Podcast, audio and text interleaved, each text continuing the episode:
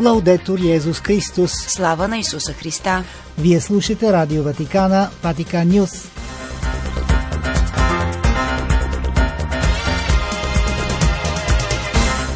Какво ще чуете в предаването на 6 октомври? В молитвените си намерения за месец октомври Папа Франциск призовава да се молим за църква отворена за всички. С оглед на светата 2025 година ще бъде създадена комисия за свидетелите на вярата. Ватиканското ведомство за пастирска грижа за туризма преминава към ведомството за евангелизация – Синодът е зрял плод на събора, изтъкна кардинал Марио Греч, генерален секретар на Синода при откриването на честванията за 250 годишнината на Папския латерански университет. Йемен рискува катастрофа, алармира Международната хуманитарна организация Оксфам.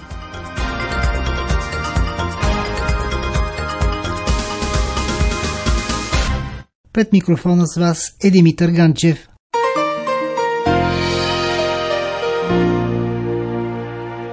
Нека се молим църквата, вярна на Евангелието и смела в своето проповядване, да бъде място за солидарност, братство и прием, все повече и повече, живайки синодалността. Това е молитвеното намерение на папата за месец октомври, публикувано от Световната молитвена мрежа на папата под наслов за църква, отворена за всички. Видеопосланието е на испански язик с времетраене около 2 минути – преведено на 23 езика и отразено от медиите в 114 страни. В видеопосланието Папа Франциск задава въпроса Какво означава да се проведе синод? И отговаря juntos, Това означава да вървим заедно. На гръцки думата синод означава пътуване в една посока. Това е което Бог очаква от църквата на третото хилядолетие, казва папата – Католическата църква е призвана да осъзнае отново, че е народ на път и че трябва да върви по този път заедно с всички, подчертава Светия Отец. Una iglesia con este estilo sinodal es una iglesia de la escucha. Църква с такъв синодален стил е църква, която осъзнава, че вслушването е много повече от чуването. Това означава да се изслушваме един друг в нашето многообразие и да отваряме врати за тези извън църквата. Тук не става въпрос нито за събиране на мнения, още по-малко за парламент, подчертава папата, а възможност да се молим заедно, да вървам всички в една посока и най-вече да отворим вратата за тези извън църквата. Синодът не е анкета, а означава слушане на главния герой, който е Светия Дух. Se trata de escuchar al protagonista que es el Espíritu Santo. Това е молитва. Синод без молитва не може да съществува. Нека се възползваме от тази възможност да бъдем църква на близостта, което е Божия стил – близост, казва Папа Франциск. В края на видеопосланието той благодари на Божия народ, който с внимателното си вслушане върви по синодалния път. Нека се молим църквата вярна на Евангелието и смела в неговото проповядване да живее все повече синодално и да бъде място на солидарност, братство и гостоприемство, завършва посланието. За да продължава синодалния път като истински духовен процес, са необходими слушане, диалог, молитва и духовна проницателност, коментира отеца езуит Фредерик Форнос, международен директор на Световната молитвена мрежа на папата. Той припомня, че на общите аудиенции в сряда папа Франциск започна нов катехистичен цикъл, посветен на духовната проницателност. Без молитва, подчертава езуитът, можем да споделяме красиви размисли и преживявания – но е трудно да слушаме Светия Дух, главното действащо лице на синода. Молитвеното намерение на папа Франциск идва във важен момент от синодалния път, който започна на 9 октомври 2021 година отдолу, т.е. от поместните църкви и ще завърши през 2023 година. Вече приключи началния етап, в който поместните църкви, епископските конференции и други църковни реалности размишляваха върху подготвителния документ, изпратен от Рим – след диоцезалната фаза, сега се открива континенталната фаза, която поставя акцента върху слушането, разпознаването и диалога на регионално ниво, като се започне от приноса на отделните църкви. Тези дни в Раскати, Италия, се проведе среща на групата от експерти, за да разгледа различните доклади, идващи от тази голяма консултация на Божия народ и която изготви документа за континенталната фаза на синода. В неделя 2 октомври документът беше предаден на папата на частна аудиенция в присъствието на 50 експерти.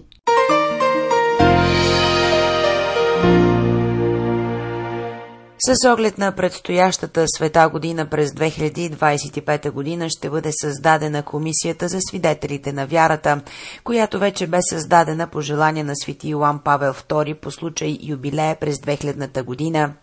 Това беше обявено по време на конференция Светостта днес от кардинал Марчело Семераро, префект на Конгрегацията за процесите на светците.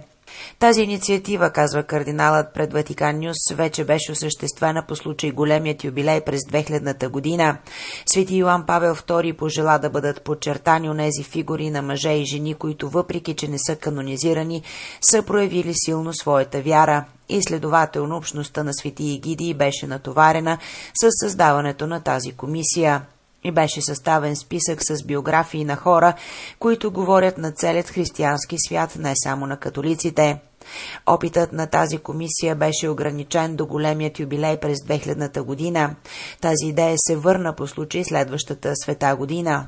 Папа Франциски стъква кардинал Семераро каза да се възстанови тази комисия, като този път без да се позовава на конкретно обстоятелство, свързвайки я с дейността на ведомството за процесите на светците, следователно ще бъде създадена една постоянна комисия. В следващите няколко дни ще установим тази реалност, казва кардинала също и като поле за изследване. Но кои са свидетелите на вярата? Този, който веднага ми идва на ум, казва кардинал Семираро, е Дитрих Бьонхофер, богослов и пастир на църквата, убит, защото се е противопоставил на нацизма. Църквата не го провъзгласява за мъченик, защото не е бил католик. Въпреки това изтъква Семераро, той е нововъзникваща фигура като християнски свидетел. Като Бон Хьофер има много други. Светостта, казва Семераро, не винаги се вижда веднага в очите на вярващите. Ето защо нашето служение е да я подчертаем. Ние не изграждаме светци, но помагаме на хората в разпознаването. Необходимо е да покажем, че светостта не е далеч от нас, а е призив, който засяга всички. Не е необходимо, завършва кардиналът, да бъдем канонизирани, но трябва да отговорим на призива за святост. Папа Франциск реши да прехвърли компетенциите за пастирската грижа на вярващите, които предприемат пътувания по причини на благочестие, обучение или свободно време, към секцията по основни въпроси на евангелизацията в света, към ведомството за евангелизация. В ескрипта на папата се припомня, че апостолическата конституция Пастор Бонус на Йоан Павел II от 28 юни 1988 година, вдъхновена от учението на Втория Ватикански събор, предостави на Папския съвет за пастирска грижа за мигранти и пътуващи хора компетентността за пастирската грижа, както за изгнанници, мигранти, номади, пътуващи артисти, моряци и работници във въздушния транспорт, така и за духовната помощ на пътуващите. С мото проприо Humanam Progressionem, публикувано на 17 август 2016 година, Папа Франциск създаде ведомството за цялостно човешко развитие – което обединява четири папски съвета, а именно справедливост и мир, здравни работници, корунум и по-точно мигрантите и пътуващи хора. Вследствие компетенциите на горазпоменатия папски съвет бяха прехвърлени на новосъздаденото ведомство. С ново мото проприо на папа Франциск Санктуариум и Неклесия от 11 февруари 2017 година продължи предаването на някои компетенции на Папския съвет за насърчаване на новата евангелизация от Папския съвет за мигранти и пътуващи хора, свързани с пастирската грижа, както за класически туристически дейности, така и за поклоннически пътувания – Пастирската дейност в туризма се ражда през 1969 година с документа Peregrinans Interra, който определя първите ориентации на църквата по тази тема. Рескриптът е в сила от събота 1 октомври с публикуването му в вестник Осерваторе Романо. Към Синода в Рим 2023 Настоящият синодален процес е зрял плод на Вторият Ватикански събор. и показва как правилното възприемане на съборната еклезиология активира толкова плодотворни процеси, че отваря сценарии, които дори съборът ни си е представил и в които се изявява действието на духа, който ръководи църквата. Това каза кардинал Марио Греч, генерален секретар на Синода в изказването си при откриването на честванията за 250-та годишнина на Папският латерански университет с лекцио Маджистралис за Вторият Ватикански събор и синодалността. Спирайки се на следващите стъпки от продължаващия синодален процес, кардиналът обясни защо документът за континенталният етап ще бъде изпратен на местните църкви, като се фокусира върху концепцията за реституция.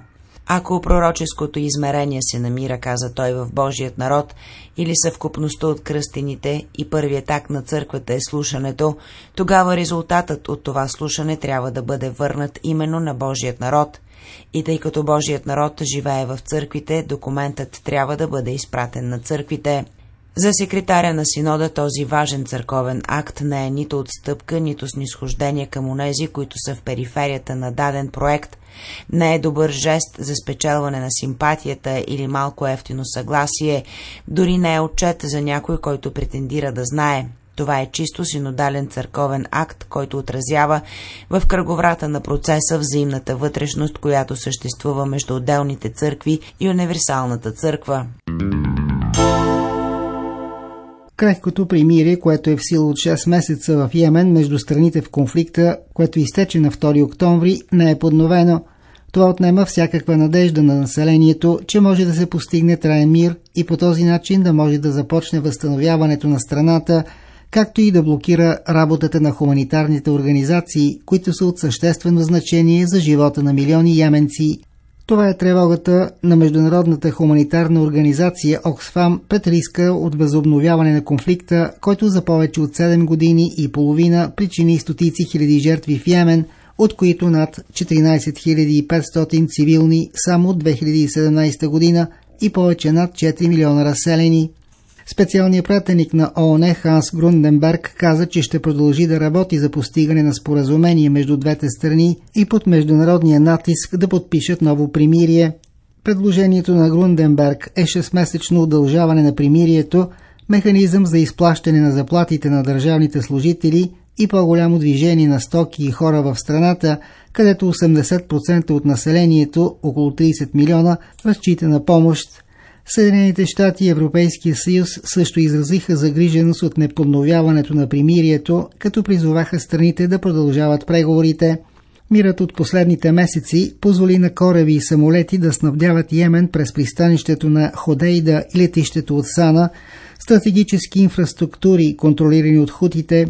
Конфликтът се разглежда от всички наблюдатели като прокси война между Саудитска Арабия която води арабска коалиция в подкрепа на йеменското правителство, и Иран. Жертва на насилието, което продължава вече 7 години, са десетки хиляди хора, опустошена економика, разселени са повече от 4 милиона души, а милиони хора гладуват. Според ООН, кризата в Йемен е най-лошата продължаваща хуманитарна криза в света. Според Оксфам, с възобновяването на конфликта, 7,5 милиона души могат да се окажат в състояние на глад през следващите месеци. Връщането на състояние на война ще попречи на хуманитарните действия за населението на Йемен.